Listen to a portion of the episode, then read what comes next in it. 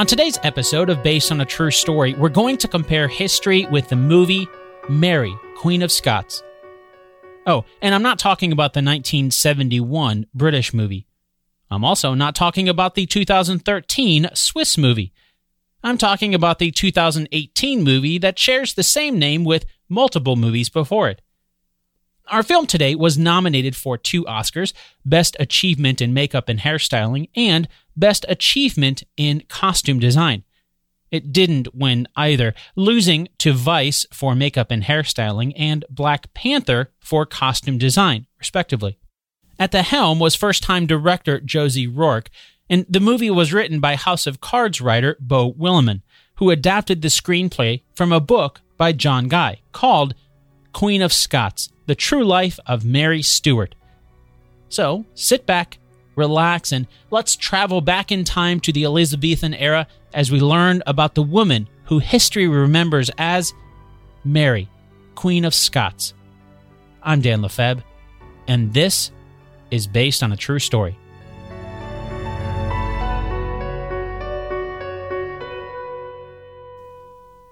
Before starting our story today, there's two things we need to do.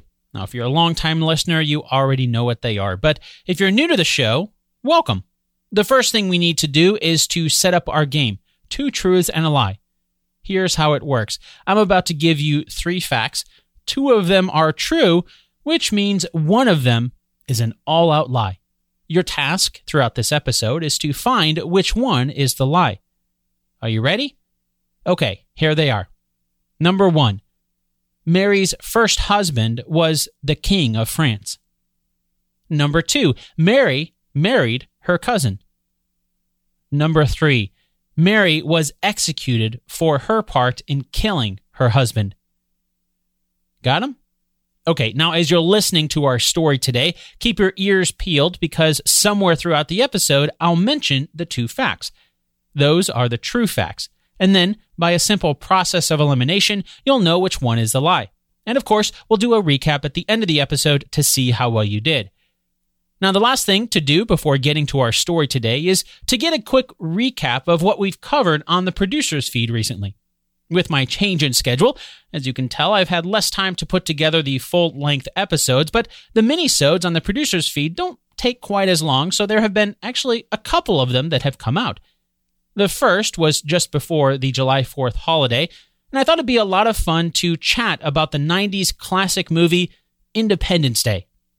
Then there was another one where we looked at Harry Potter and the Sorcerer's Stone.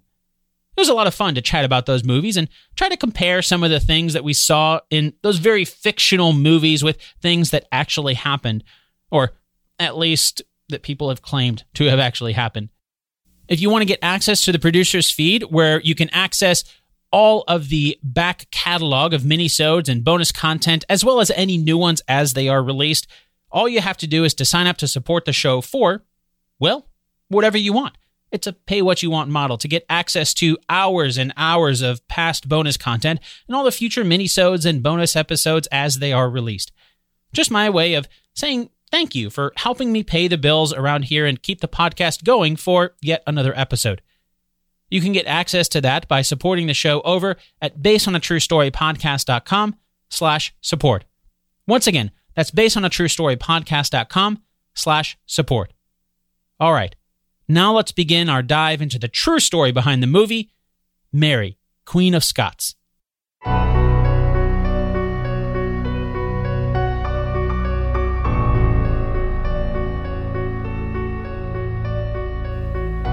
The movie opens with a paragraph of white text on a black background to set up the situation for us.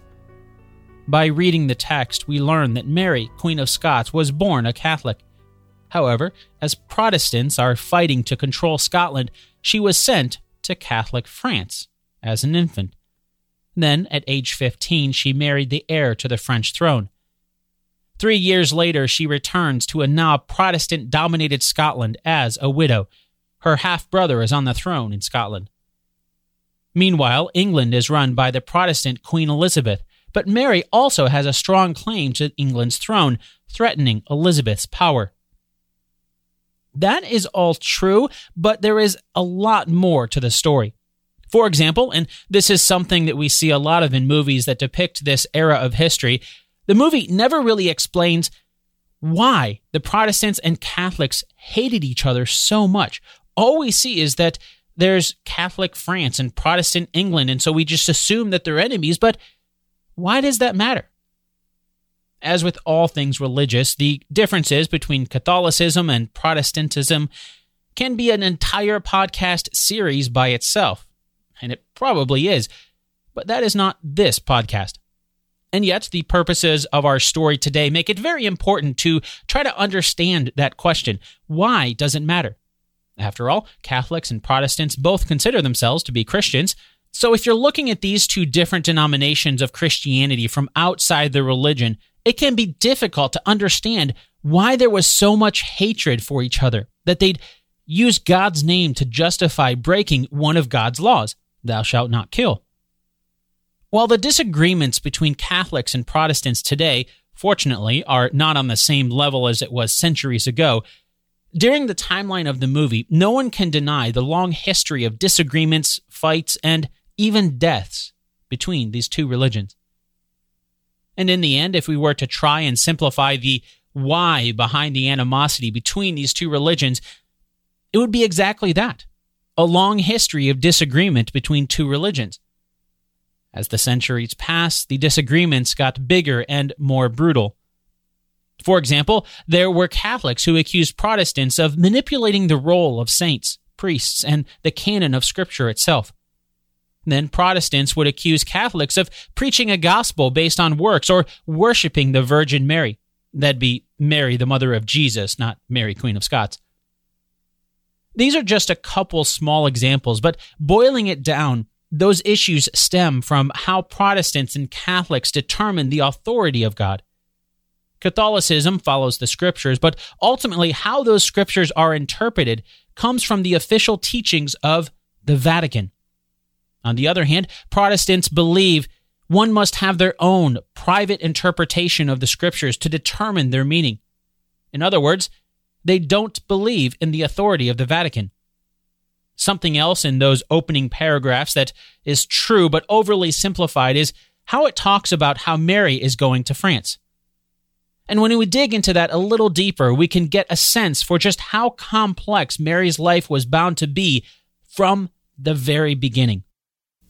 The movie doesn't show this, but Mary Stuart was born on December 8, 1542, during a period of history when a lot of people believed that the rift between Protestants and Catholics was at its greatest.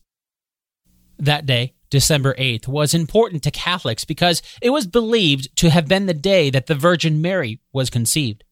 And that's one reason why Mary Stuart was given the name Mary, because she was born on the day celebrated as the day of the Virgin Mary's conception by the Roman Catholic Church. But that's not the only reason. Like many children, Mary was also named after her mother. On December 14th, just six days later, Mary's father was killed. He was King James V of Scotland, and he died on the battlefield after the Scottish were defeated at the Battle of Solway Moss. Although it's worth pointing out that he didn't die in the battle, he died soon after the battle from complications that some people think might have been from contaminated water.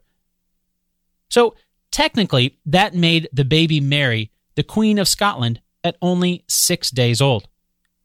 Practically, though, a six day old child cannot rule a kingdom. That meant two things. First, Mary was sent off to be raised by others until she was ready to take her place on the throne. Second, it meant the throne of Scotland was simultaneously controlled by regents while also being ripe for other countries to try to take control. In particular, both France and England wanted to take control of that throne in Scotland. The French were much closer to gaining that control because, well, Mary Stuart's mother was French. She was Mary of Guise and was the second wife of King James V. So that's why, just like in the movie, that opening paragraph of text, after her father's death, Mary was sent as an infant to France. But that didn't stop England from trying to gain control.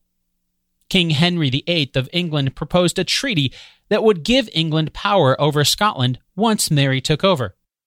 The Treaty of Greenwich was signed on July 1st, 1543, when Mary was just six months old. The treaty basically said that when Mary turned 10, she would move to England and marry King Henry VIII's son, Edward.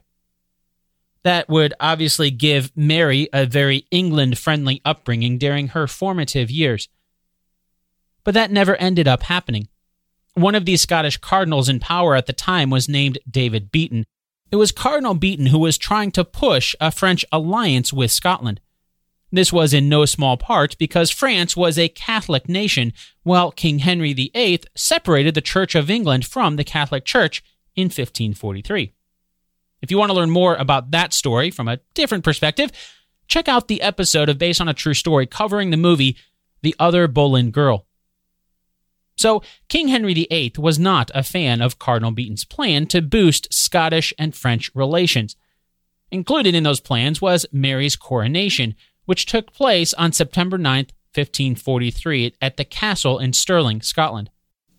Henry tried to stop Beaton's plan, and as part of that, some of Henry's men arrested some Scottish merchants bound for France. That arrest, and I'm sure plenty of persuasion from Cardinal Beaton, was enough for the Scottish regent at the time, James Hamilton, the second Earl of Arran, to side with Beaton and convert to Catholicism. Soon after, in December of 1543, the Scottish Parliament rejected the Treaty of Greenwich. Mary's fate was changed yet again, and she wasn't even one year old yet. This gives you an idea of just how chaotic Mary's life would end up being. A few years later, and with the treaty between Scotland and England out of the picture, King Henry II of France took advantage of the opportunity and made a proposal of his own. That's how Mary, now five years old, was sent back to France as she was promised to the heir to the throne in France, a three year old boy named Francis. On April 4th, 1558, Mary signed an agreement that, as Queen of Scots, Scotland would become a part of France if she died without any heirs. That agreement also included a clause that would hand over her claim to the throne of England to the French under the same conditions that Mary herself didn't have a legitimate heir to hand it off to. Then, a few weeks later, on April 24th, Mary was married to Francis. The following year, in 1559, King Henry II of France died unexpectedly. That made Mary's husband King Francis II of France. Just like the movie says, though, that marriage did not last long. Francis was not in good health and died on December 5th, 1560. Meanwhile, over in England, something else happened that only added to the complications of an already complex landscape of royalty in Europe. Just a few months after Mary signed the agreement to bequeath Scotland and her claim to the English crown to France if she didn't have any heirs, that came into play.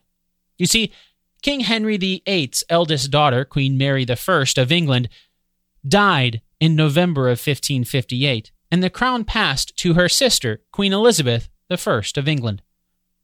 If you want to learn more about that happening in England, we covered that in more depth on the two parter about the two movies Elizabeth and Elizabeth, the Golden Age. That complicated matters because, you see, Mary Stuart was also related to King Henry VIII of England. Her father's grandmother was Margaret Tudor, who was King Henry VIII's sister. That made Mary Stuart the grand niece of King Henry VIII of England. In 1543, when King Henry VIII died, the Parliament of England passed the Third Succession Act, and that placed Henry's daughters, Mary and Elizabeth, in the line of succession. By the way, that's a different Mary, not Mary Stuart. There were so many Marys back then.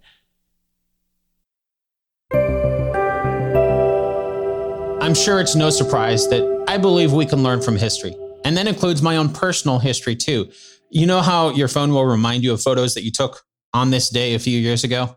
Well, I just had one pop up and it reminded me of a time a few years ago when my daughter and I were heading out on a four hour drive to a state park. And it couldn't have been more like 10 minutes into the drive when my check engine light turned on and my car just started shaking really, really bad. Needless to say, we ended up spending the rest of the day at the mechanic instead of the park.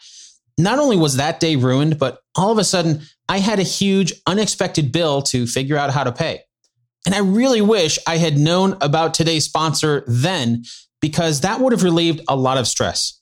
EarnIn helps alleviate financial anxiety by giving you access to your pay as you work instead of waiting for the next paycheck. You can get up to $100 a day or up to $750 per pay period. Download EarnIn today, spelled E A R N I N, in the Google Play or Apple App Store. When you download the EarnIn app, type in True Story under podcast when you sign up, and it'll really help the show. True Story under podcast. EarnIn is a financial technology company, not a bank, subject to your available earnings, daily max, pay period max, and location. See earnin.com slash TOS for details. Bank products are issued by Evolve Bank and Trust, member FDIC. Thanks, EarnIn.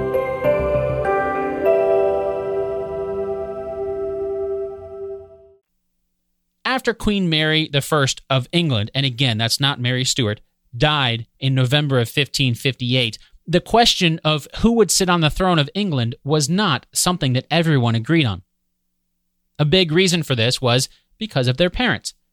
Even though both of Henry VIII's daughters were, well, his daughters, they did not have the same mother. Queen Mary I was the daughter of Henry's first wife, Catherine of Aragon. Elizabeth, on the other hand, was the daughter of King Henry VIII and Anne Boleyn. And if you listen to the Based on a True Story episode about the other Boleyn girl, then you'll know all about how King Henry VIII tried to get the Catholic Church to annul his marriage to Catherine in a series of events that would eventually cause the Church of England to split from the Catholic Church. As such, a lot of the Catholics didn't believe that Elizabeth was a legitimate child and should not be an heir to the throne of England. So, if Elizabeth was not the legitimate heir to the throne, that would mean it would fall to the next oldest relative of King Henry VIII. And you guessed it, that was Mary Stuart. None of this was helped by the fact that King Henry VIII himself had specifically put something in his last will and testament to say that no member of the Stuart household shall take the throne of England. That complicated matters even more. And in the end, you're left with essentially two sides people trying to figure out this complexity. And there were people who believed that Elizabeth had a legitimate right to the throne of England, and other people who believed that Mary Stuart had a legitimate right to the throne of England. And of course, we might as well throw in even more complexity because it wasn't just the politics that people disagreed with each other on, it was also religion. Elizabeth was Protestant, and Mary was Catholic. Whew. I know that's a ton to sift through. Although, to be fair, I did say it was complicated. Feel free to jump back to the beginning of the episode and listen again to unravel everything if you need to. But for now, let's head back to the movie's timeline because it's right around this point where we see Mary for the first time in the film. Although technically the movie starts off with a brief scene in England in 1587, this is giving us a peek into what's going to happen as we see Mary walk to the room where she's to be executed. But we don't see a lot of details in this scene. In fact, the camera stays behind Mary's head, so we never even see her face. So let's leave that for later. Which means, for now, the next scene is set in 1561, just as Mary Stuart, who's played by Saoirse Ronan, returns to Scotland from France after the death of her husband, King Francis II. In Scotland, she's greeted by a man who we find out is her half brother, James. He's played by, well, another James, James McArdle. Then there's a brief scene where we see Mary talking to the court after she arrives in Scotland for the first time. When she does, she says that her subjects will be free to worship however they prefer, Catholics and Protestants alike. While those specific scenes are made up for the movie, of course, it was on August 19, 1561, when Mary made her way back to Scotland. That was about nine months after her husband's death in France. When she arrived in Scotland, she had no idea what she was walking into. After all, she'd been in France for most of her life up to this point. Although Mary was a Catholic, her half brother, Lord Moray, was Protestant, and she kept him on as her chief advisor after she returned to Scotland. To add to that, some historians have suggested perhaps Mary's choice in advisors, being mostly Protestant instead, might have indicated perhaps she had an eye on the throne of England all along. After all, if she were satisfied with her throne in Scotland and wanted to focus on bettering the Scottish relationship with the French, then shouldn't she have mostly Catholic advisors? But she didn't. She had 16 advisors and only four were Catholic. Back in the movie, over in England, Margot Robbie's version of Queen Elizabeth finds out about her cousin's arrival to the island. While she doesn't know exactly what Mary's intentions are, she's well aware of the threat that Mary poses to her own claim on the throne of England. Afraid that Mary will end up marrying a Catholic who will be anti English, Elizabeth decides that the man that she loves, Robert Dudley, should go to Scotland to wed Mary. The idea there being that if Mary is wed to the English and Protestant Robert, then Elizabeth can control Mary because Elizabeth can control Robert. But according to the movie, this is something Elizabeth quickly regrets because she loves Robert. Mary actually agrees to marry Robert only if she's named successor to the throne of England. But instead, it's Lord Henry Darnley who ends up wooing Mary. She's quite taken by Henry, quite literally at one point in the movie, Robert Dudley is played by Joe Alwyn, while Henry Darnley is played by Jack Lowden, by the way. While there's a fair amount of creative license with the specifics of how this is portrayed, of course, that's to be expected. After all, it's not like we have recordings to know exactly what was said. However, the plot point that Queen Elizabeth suggested Robert Dudley marry Queen Mary is true. Now, if you listen to the episodes where we cover the two Cate Blanchett Elizabeth movies, you'll know who Robert Dudley was. But in a nutshell, he was the Earl of Leicester in England. There were rumors circling that he killed his own wife so he might marry the woman he really loved, Queen Elizabeth. But in an ironic twist, those rumors themselves helped fuel the politics that basically kept Elizabeth from marrying him. After all, the Queen of England can't be wed to an alleged murderer. So, instead, just like the movie implies, Elizabeth tried to control Mary by getting her to marry Robert. This was in the spring of 1563, and Elizabeth sent the ambassador to Scotland, a man named Thomas Randolph, to tell Mary about her idea. At first, Mary agreed to the idea. But when Thomas tried to convince Robert Dudley about the arranged marriage, he was not interested.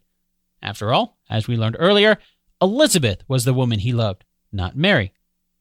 In an attempt to get Robert to agree to the marriage, that is when Elizabeth gave Robert Dudley the title of Earl of Leicester, making Kenilworth Castle his home. But before anything came out of that, just like the movie shows, Mary Stuart met Lord Henry Darnley. According to records, the two met on a Saturday, the 17th of February in the year 1565 so a couple years after Robert was given the title, Earl of Leicester. Mary and Henry hit it off right away, and before long, the two planned to marry. This did not make Elizabeth happy. Not only because it would mean that she'd have less control over Mary, but also because Henry himself had a claim to the throne of England. It wasn't as strong as Mary's, of course, but just like Mary Stuart, Henry Darnley was a grandchild of King Henry VIII's sister, Margaret Tudor. So that meant Mary and Henry were first cousins. It also meant that if they were married, that combined two claims to the throne of England. In other words, it would only strengthen Mary's already strong claim to the throne in England. Going back to the movie, there's a civil war going on between two factions of Scots. On one side, is Mary's followers, while on the other side is her half brother, Lord Moray. He was upset because Mary decided to marry Lord Darnley, despite Elizabeth's demand that Darnley return to England. So, in an attempt to stir up even more dissent among the Scots, England supports a rebellion against Mary led by Lord Moray. As the fighting ensues, Mary's forces get the better of Moray's troops, Mary is watching from afar and calls off the fight just before her half brother is killed. That rebellion really happened. It took place after Queen Mary and Lord Darnley were married. As we learned earlier, Mary's half brother was James Stewart, the Earl of Moray. And if you recall, he's played by James McArdle in the movie. Even though he was Mary's half brother, the Earl of Moray was also Protestant. He did not like the idea of his Catholic half sister marrying a Catholic and solidifying, well, two Catholics taking control in Scotland. So, after Mary and Henry were married in July of 1565, James led a rebellion against his half sister. There's nothing that I could find in my research to indicate that James came within a few feet of being killed like we see in the movie. But all we know from history is that Mary's forces far outnumbered her half brothers. Now let's take a step back for a moment here to consider just how this must have impacted Mary. James was her half brother. He was her chief advisor when she returned to Scotland from France a few years earlier. In fact, just three years before Mary and Henry were married, James himself led Mary's soldiers into battle to squash a rebellion by the fourth Earl of Huntly. But he was so opposed to Mary and Henry's wedding that he turned on his half sister. They were married at Holyrood Palace on July 29, 1565, and less than a month later, on August 26th, Mary led an army bolstered by troops from James Hepburn, the fourth Earl of Bothwell, who had returned from exile in France, and he helped give Mary enough troops to put down the rebellion of her half brother. In the movie, by the way, James Hepburn is cast simply as Lord Bothwell, and he's played by Martin Compston. After being defeated, James Stuart was forced to flee Scotland and went to England seeking protection from Queen Elizabeth. Let's head back to the movie's timeline now, where the next pivotal plot point happens right after Mary and Darnley are wed.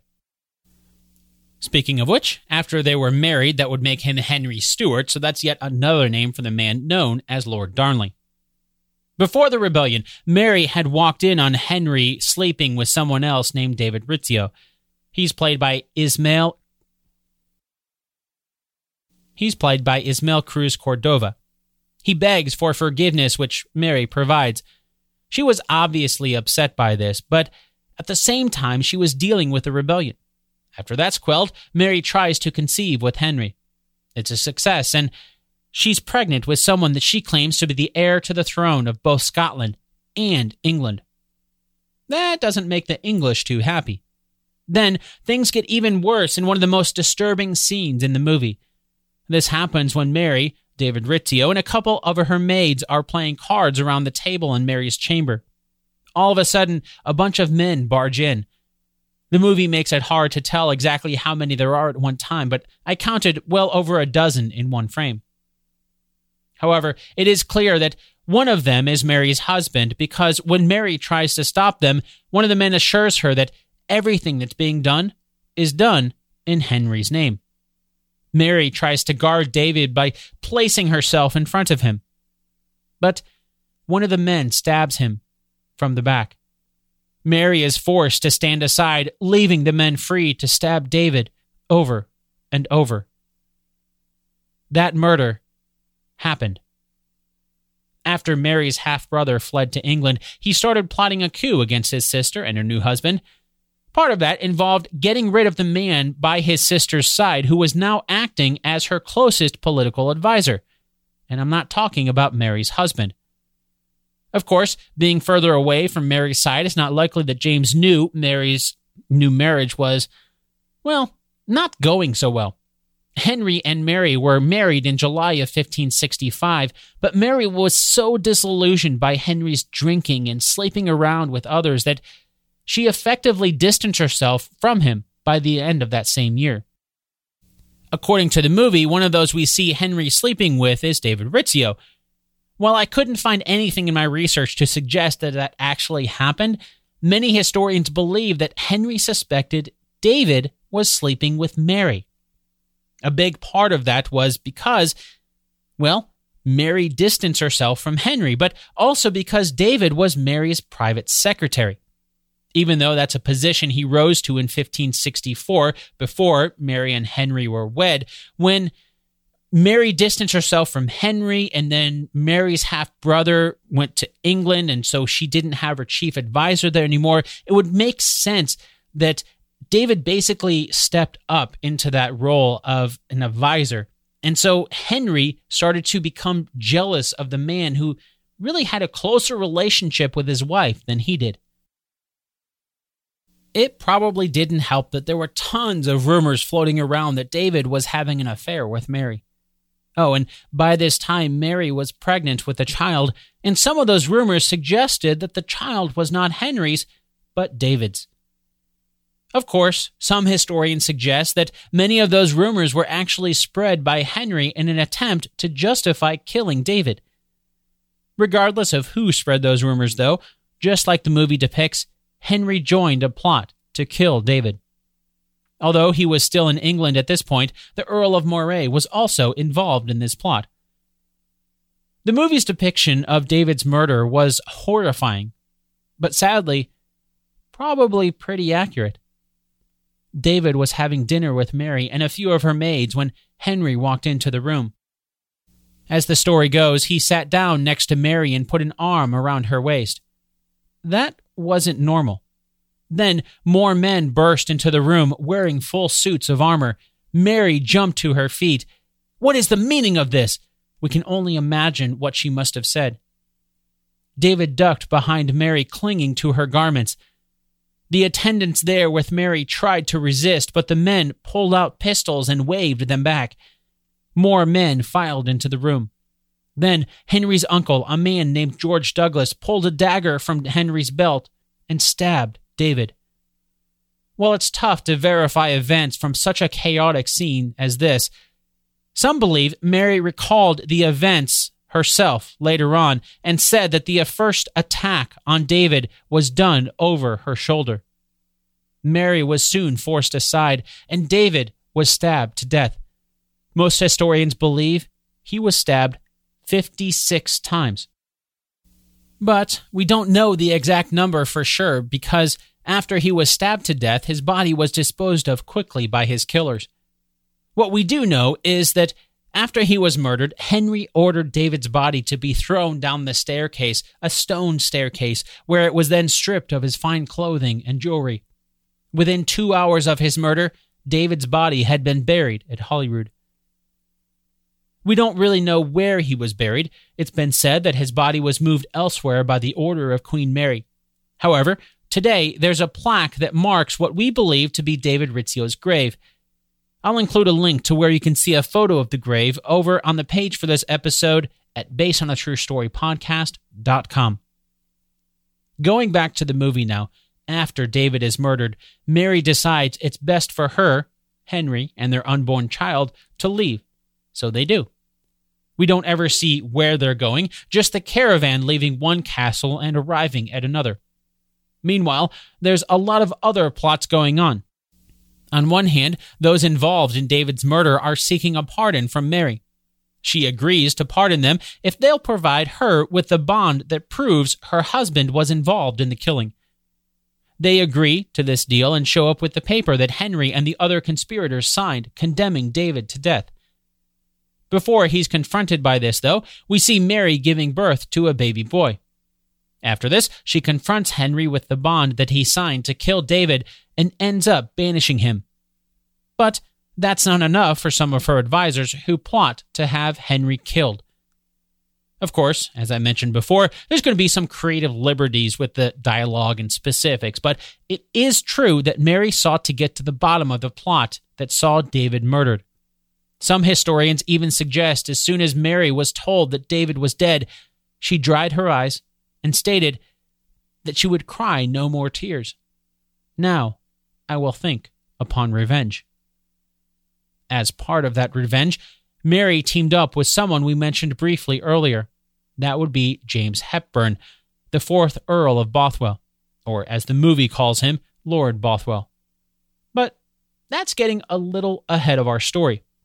For now, at this point, as the movie shows, she was still pregnant. So Revenge had to wait.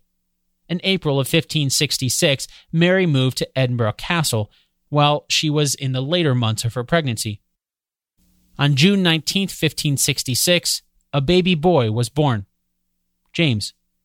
Oh, and I mentioned earlier briefly that there was a line in the movie where we see Mary declare James as being the heir to the throne of Scotland and England. While I couldn't find anywhere to suggest that she said that herself, it is true that a French poet drew the fury of the Queen, Queen Elizabeth, that is, when they described that the young Prince James was the Prince of Scotland, England, France, and Ireland. The plot point where we see Mary confronting Henry's involvement in the plan to murder David is also pretty accurate. By that, what I mean is that it is true that Mary used Henry's involvement in the plot to get him to turn on some of the others. Some of them fled to England, but Mary pardoned her half brother, the Earl of Moray, and some of the others involved in the plot. That included Henry. But that didn't make their marriage any better. Living apart from Henry as she gave birth to Prince James, Mary continued to live separately from her husband after James's birth. Back in the movie, we see Henry going back to what he does drinking and sleeping around. When an explosion rocks the house he's in one night. In her bed, we see Mary wake up to the sound of dogs barking, presumably from the explosion. As Henry escapes from the burning home, cloaked figures run to his aid. Except they're not there to help Henry. They wrap a rope around his neck, choking the life out of him. That basic idea is true. But there's so much more to the story that we don't see in the movie. It's also not likely that he was strangled like we see in the movie either. What the movie doesn't show is that soon after James's birth, Mary got word that Henry had fallen horribly ill. That's why Mary would have been closer to Henry because even though they lived apart from each other, she visited him on a daily basis as he fought the illness. Most historians believe that illness was probably syphilis, although officially it was recorded as smallpox. But then, in the early morning hours of February 10, 1567, an explosion destroyed the home that Henry was in. According to the great book called Lord Darnley, Oxford Dictionary of National Biography by Elaine Finnie Greig, after the explosion, Henry's body was found alongside a servant's body under a tree in the garden. There was a chair, a dagger, a coat, and a cloak. Although there had been an explosion, neither of their bodies had been harmed by the blast. They also hadn't been shot. They hadn't been beaten. They had not been strangled like we see in the movie. Most historians believe they had been suffocated to death. But the true story, well, that's one of those historical mysteries that we'll never know exactly what happened to Lord Darnley. That doesn't mean there weren't rumors, though. And most of these centered around Mary herself being involved in the killing. Another person said to have been involved was the fourth Earl of Bothwell, James Hepburn. He was the man Mary turned to to help squash the rebellion of her half brother years earlier. For her part, Mary also didn't seem too down on her husband's unexplained death. Some historians point to letters from Henry's father to Mary asking her to investigate his son's death. She refused, instead, telling him that Parliament would investigate it when they were scheduled to meet again in the spring. When the investigation did happen, though, the finger pointed to Bothwell pretty quickly. Some people deposed in the investigation after the explosion explained that Bothwell had been the one who put the gunpowder in Lord Darnley's home. On April 12, 1567, Bothwell stood trial for the death of Lord Darnley. But no witnesses showed up. All of a sudden, no one could speak against him. Of course, it probably helped that some 4,000 of Bothwell's soldiers were in the streets just outside the courthouse. So, was it that no one could speak against him, or that no one wanted to speak against him? The trial lasted for seven hours that day. In the end, Lord Bothwell was declared not guilty. But Lord Bothwell was just getting started. Eight days later, on April 20th, he hosted a dinner with a number of Scottish leaders. At the dinner, he convinced eight bishops, nine earls, and seven lords to sign a document that today is called the Ainslie Tavern Bond, because it was signed at the Ainslie Tavern in Edinburgh. One of those earls was the Earl of Moray, Mary's half brother, James Stuart. That bond not only backed up Lord Bothwell's recent acquittal of any involvement in Lord Darnley's death, but it also officially gave Lord Bothwell their backing as a replacement husband to Mary Stuart. Historians have debated back and forth exactly how much Mary consented to what happened next, but what we know is that four days later, on April 24th, Lord Bothwell stopped Mary as she was traveling on the road coming back from Stirling, where her son James was being raised. Bothwell took her to Dunbar Castle, where it's documented that he, quote, ravished her, end quote. What we don't know is if she consented to that or if it was rape. For that matter, we also don't know if Mary went to Dunbar Castle willingly or if she was kidnapped. What we do know is that while Mary had just lost her husband a few months before, Lord Bothwell, well, he was still married. His wife was named Lady Jean Gordon, and they had been married for just over a year at this point. They were married on February 24th, 1566. But it's clear Lord Bothwell had his sights set on marrying Queen Mary. So he had his marriage to Lady Jean annulled on May 7th, 1567. And eight days later, on May 15th, Lord Bothwell and Mary Stuart were married at Holyrood Palace. Although some sources say that Lord Bothwell's divorce was more like 12 days before he married Mary, but you still get the idea. Back in the movie, we see Mary reach out to her cousin on the throne of England. To the dismay of Queen Elizabeth's advisors, the two cousins agree that if Elizabeth had a child, it will be the heir to the throne of England. If she doesn't, Mary's child will be the heir. But Mary has another rebellion to deal with. After Henry is killed, Mary's own advisors tell her that the Scottish people don't trust her, so they convince her to marry a Scottish man next. But this only adds fuel to the fire for David Tennant's character, the preacher John Knox. He continues to spread the word that Mary is a harlot, moving from one man to another in quick succession. Although I couldn't find anything in my research to indicate Mary convincing Elizabeth to let her son take over the throne of England if Elizabeth didn't have any children of her own, the line of succession would suggest that that would be the case anyway. After all, we already learned that Mary had a claim to the throne of England as well. If Elizabeth's claim ended with her, the natural heir would be Mary's son. The movie also seems to skip over all of the Lord Bothwell complexity that we already learned about. He's who the movie is referring to when they're recommending to Mary that she marry a Scottish man. Well, she may have been counseled in this way. If she were, that was really bad counsel. Now, yes, John Knox was a real person. And yes, he did preach against the Catholic Mary Stuart. But the movie seems to imply he was the primary person behind the coup to oust Mary from the throne. However, most historians agree that Mary's marriage to Lord Bothwell played a huge part in her downfall, too. After Mary was married to Bothwell, the Scottish people were torn. On one hand, Mary was their queen. On the other, her husband had just died in a very suspicious death. The chief suspect in the killing had turned out to be Lord Bothwell, and now Mary is marrying him? Sure, he had been officially declared not guilty, but even back then, there were a lot of people who didn't buy that. I mean, the guy basically laid siege to the courthouse with his men to try to scare witnesses away who might speak against him. All of this turmoil split the Scots into two sides those still supporting Mary and those who demanded that she give up the throne all of those Scottish nobles who Mary thought were supporting her marriage to Lord Bothwell now had soured on the idea. Or maybe it was that they were forced into a fake support of the marriage. I guess we'll never know that part for sure. What we do know is that many of the Scottish lords turned on Mary. She dealt with rebellions before, but this one was different. This one she lost.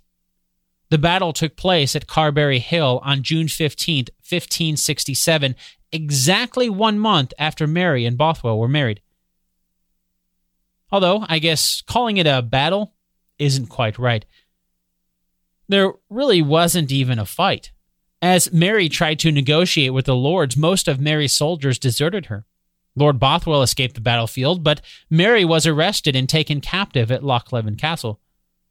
Oh, and although the movie never shows this, Lord Bothwell escaped capture that day at Carberry Hill. He was forced into exile. He would end up dying in Denmark in the year 1578 after being imprisoned and driven to insanity. As the movie comes to an end, Mary meets in secret with her cousin, Queen Elizabeth. She tells Elizabeth about what's going on in her country, and Elizabeth explains that she can't help Mary get her throne back because she's a Catholic. She can't go to war for a Catholic. Taking off her hairpiece, Elizabeth tells Mary how she had it made because she was jealous of Mary's beauty, of her bravery, and of her motherhood. But now she realizes that she has nothing to envy because those things only contributed to Mary's downfall. Still, Elizabeth promises her that she'll be safe in England for as long as she doesn't provoke Elizabeth's enemies. Mary, in turn, tells Elizabeth that if she does, it'll mean Elizabeth pushed her into their arms. And if you murder me, you remember you murdered your sister. After this meeting is when we're taken to the scene that we saw in the very beginning of the movie, where Mary is imprisoned. Elizabeth's voiceover explains that she's been confronted with evidence that Mary conspired with Catholics to take the throne of England. They're supposedly in Mary's own handwriting, but none of that can be proven. It doesn't matter, though. We saw how this turns out in the beginning of the movie. Queen Elizabeth signs the paper that condemns her cousin, Queen Mary, to death. She cries for her cousin, but she's not present in the room when the deed is done. Instead, Mary arrives in a black dress to a room full of men. According to the man sentencing Mary, quote, by order of our sovereign Elizabeth, end quote, the date is February the 8th in the year 1587. Before kneeling, Mary's maids strip off her black dress to reveal a bright red one underneath. The crown murmurs as she kneels on the wooden platform. She speaks of her son, her only son, James, and offers a prayer that he will be able to unite two kingdoms in a way that she could not. Then, with a hand from the executioner on her back, her head is placed on the chopping block. The axe is in frame and the screen goes black. After the movie is over, there's a few lines of final text that lets us know how Mary's life continued to influence the world even after her death. According to these lines, even though Mary's plot to kill Elizabeth could never be proven, after Mary's death, the Scottish claim to the throne was put to rest. However, Elizabeth never married. She never had children. So, after her reign of 45 years came to an end with her own death, Mary's son, James, became the first person to ever rule as monarch of both England and Scotland together. While the basic gist of all of that is true, the movie skips over quite a few important plot points in an attempt to simplify the story. As we learned earlier, Mary was captured at Carberry Hill after trying to confront some rebelling Scottish lords. That was on June 15th, 1567. About a month later, on July 24, 1567, Mary was forced to sign letters announcing her willingness to abdicate the throne of Scotland. According to the letters, she said that the two reasons for her abdicating the throne were, quote, vexation and weariness, end quote. In her place, her son would take the throne. James's coronation was five days later on July 29th. But at this point, James was only one year old, so he couldn't rule. That's why on August 22nd, James Stuart, the Earl of Moray, and Mary's half brother, was appointed as the regent of Scotland until James was of age to take the throne himself. On December 12, 1567, the Scottish Parliament passed the Act Annexing the Demission of the Crown in favor of our sovereign lord and his Majesty's coronation. Basically, that official title was a document that accepted the abdication of Mary Stuart confirming her son as King James VI of Scotland, as well as the Earl of Moray's regency. As for Mary, she managed to escape her imprisonment at Lochleven Castle. Although some historians have pointed out that with her half brother now running Scotland, it's possible that her escape wasn't something that she orchestrated as much as it was him letting her go. Regardless, though, one of the men who helped Mary escape her imprisonment was none other than George Douglas. If that name rings a bell, it's because he was the one who some believe was the first to stab David Rizzio. As we learned earlier, he was also Lord Darnley's uncle, but he was also the brother of Sir William Douglas, who happened to be the guy who owned Lochleven Castle, where Mary was imprisoned. However, she managed to get out. Mary left Lochleven on May 2nd, 1568, after being there for almost a year.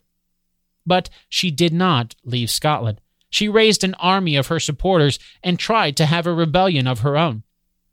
This time, though, it was Mary who was rebelling against her half brother, the Earl of Moray. Although some have estimated Mary's soldiers to be a sizable force of about 6,000 men, they weren't enough. Called the Battle of Langside, Mary's forces were defeated on May 13, 1568. This time she did not stay in Scotland. Instead, she fled south, and a few days later, on May 16th, she made her way to England.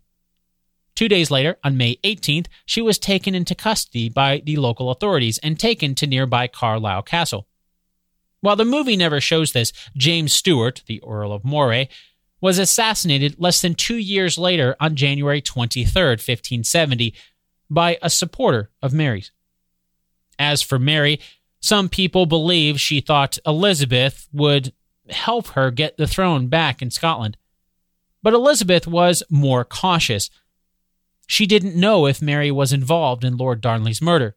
So she had Mary moved from Carlisle Castle to Bolton Castle. That's further south and farther away from the Scots who might try to either rescue her or kill her.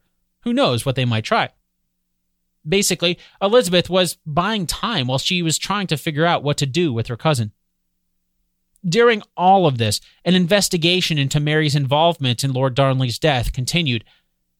One of the key pieces of evidence was something called the casket letters.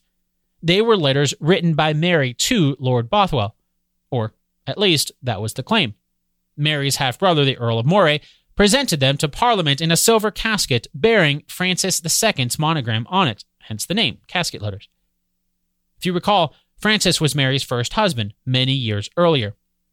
These letters were used as evidence against Mary and as proof that she was involved in Lord Darnley's murder. For her part, Mary refused to attend court to defend herself. She was a queen, and she didn't believe that queens should bow to the power of the courts in such ways. But she did send representatives, and through them, she denied the authenticity of the casket letters. She said someone forged her handwriting. And to be honest, the casket letters are something that a lot of historians have debated over the centuries and continue to debate today. Some believe that they might have been written by Mary, but someone inserted the more damning of the passages into them and making it seem like Mary had actually written all of them. Still, others believe that they were entirely authentic and yet others believe that they were forged entirely as a way to frame Mary. It's a mystery that we won't know the answer to anytime soon, if at all. For the next 18 and a half years, Mary was bounced around from one castle to another in England. She was never released, although not like she was kept in a cold, dark cell under the castle. Most historians believe she was allowed to decorate her quarters and move about somewhat freely on castle grounds. We also know that she passed time with things that you wouldn't expect a normal prisoner to be able to do, like embroidery. During that time, Elizabeth did try to help her cousin get the Scottish throne back. Of course, it would be under the condition of guarantees for Protestants, so that was rejected. In the end, the movie's depiction of Mary's final demise is also true.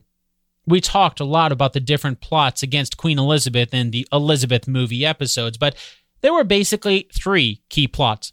One was called the Ridolfi plot after its mastermind, Roberto Ridolfi. His plan was basically to kill Queen Elizabeth and establish Mary as the new Queen of England. That plot was foiled in 1571 by Elizabeth's right hand spymaster, Sir Francis Walsingham. Then there was the Throckmorton plot, named after its mastermind, Sir Francis Throckmorton. Although the names involved were different, the basic idea was the same kill Queen Elizabeth and replace her with Mary. That plot was also thwarted by Walsingham in 1583. The final plot was known as the Babington plot, named after Anthony Babington. After the previous two plots, Walsingham tried to prove that Mary had approved of these attempts on Elizabeth's life. So he had Mary's letters smuggled out of where she was being held and decrypted without her knowledge. When he did this, he found the evidence that he needed to prove that Mary was indeed behind the plot to overthrow Elizabeth. On August 11th, 1586, Mary was out riding her horse when she was approached by armed soldiers. She was arrested and charged with a conspiracy in the plots against Queen Elizabeth. She was sent to Fotheringay Castle where she awaited trial. That took place in October, and on the 25th of that month, she was found guilty and sentenced to death. But it didn't happen right away. Even despite overwhelming evidence against her cousin, Queen Elizabeth did not condemn Mary to death immediately. For one, the evidence may have been damning, but nothing was entirely certain. Mary had continued to deny all the charges against her. On top of that, Elizabeth wasn't really sure that she liked the idea of executing a queen. If she did that, would Mary's son, James, turn on Elizabeth and try to do the same to her? That might not be a good precedent to set. At first, she tried to convince the man watching over Mary to, well, take care of it for her. He refused. So, on February 1st, 1587, Queen Elizabeth signed the order to execute Mary Stuart. It was to be carried out immediately. Of course, immediately doesn't mean that day. It was on the morning of February 8th, 1587, that Mary's sentence was carried out. Just like we see in the movie, it happened inside. It was the great hall at Fotheringay Castle where they built a small platform, just a step or two high. In the movie, we see Mary's attendants strip off her black dress to reveal a bright red one underneath. While that's sort of true, I don't know that it would have been as bright as what we see in the movie. Accounts of that day mention that when Mary's black dress was removed, underneath she wore velvet with crimson brown sleeves. The symbolism was there, though. That was the color to represent martyrdom in the Catholic Church. There were other differences, too, between the movie and what really happened. For example, in the movie, we don't see the blindfold of white with gold embroidering that was placed over her eyes. But we do see Mary speaking Latin in the movie. Mary's final words were, In manus tuos, Domine, commendo spiritum meum. And since my Latin is horrible, the English translation of that is Into thy hands, O Lord, I commend my spirit. We don't see the actual act in the movie either. It was not a quick death that you might expect. The first blow of the axe hit the back of her head. It took another to do most of the damage to her neck, with another to finally remove her head. Probably the biggest difference, though, has to do with something that the movie doesn't even show.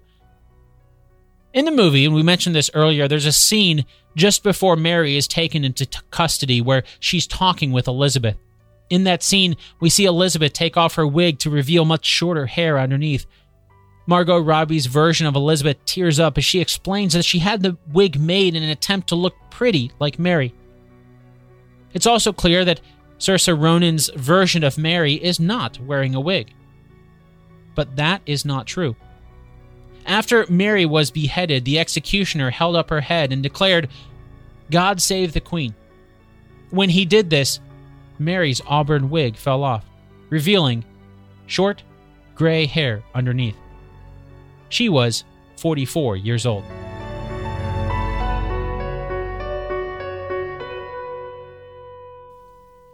This episode of Based on a True Story was written and produced by me, Dan Lefebvre.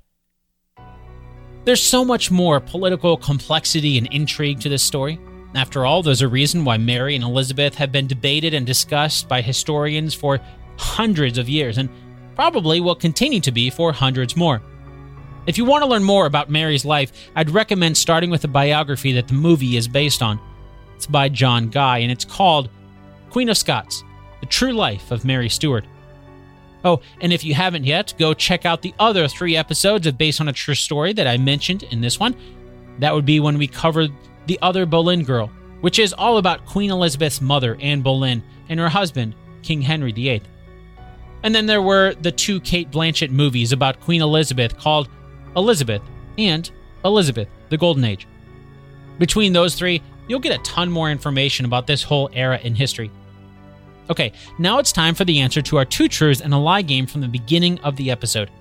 As a refresher, here are the two truths and one lie. Number one, Mary's first husband was the King of France. Number two, Mary married her cousin. Number three, Mary was executed for her part in killing her husband. Did you find out which one is a lie? Let's start with number one. That is true. As we learned, Mary was married to Francis when he ascended to the French throne in 1559. But that didn't last long as King Francis II died in 1560. That brings us to number two. That is also true. Of course, Mary had multiple husbands throughout her lifetime, but the one that was her cousin was Lord Darnley, also known as Henry Stuart, after they were married. He was the father of James, who would become king of both England and Scotland. Although some have speculated that perhaps James's real father was actually David Rizzio, but there's no proof of that. Finally, that must mean that the lie is number three. Even though Mary's alleged part in her husband Lord Darnley's death and subsequent marriage to the chief suspect had a hand to play in her downfall, Mary's execution didn't really have to do with any of that. It was because of her alleged plot to kill Queen Elizabeth and take her place on the throne of England. That brings us to an end of this episode. I know this episode took a lot longer to release than usual, and if you're wondering why, well, I explained all that in the last episode called Change. But in a nutshell, new episodes will be released on a less consistent schedule as they have been in the past. In the meantime, if you'd like to add to the story, hop onto the Based on a True Story Facebook group, or you can reach out to me directly on Twitter where I'm at Dan Lefebvre, D A N L E F E B. And if social media isn't your thing, you can shoot me a good old fashioned email at dan at basedonatruestorypodcast.com. Until we chat again, thanks so much for listening, and bye for now.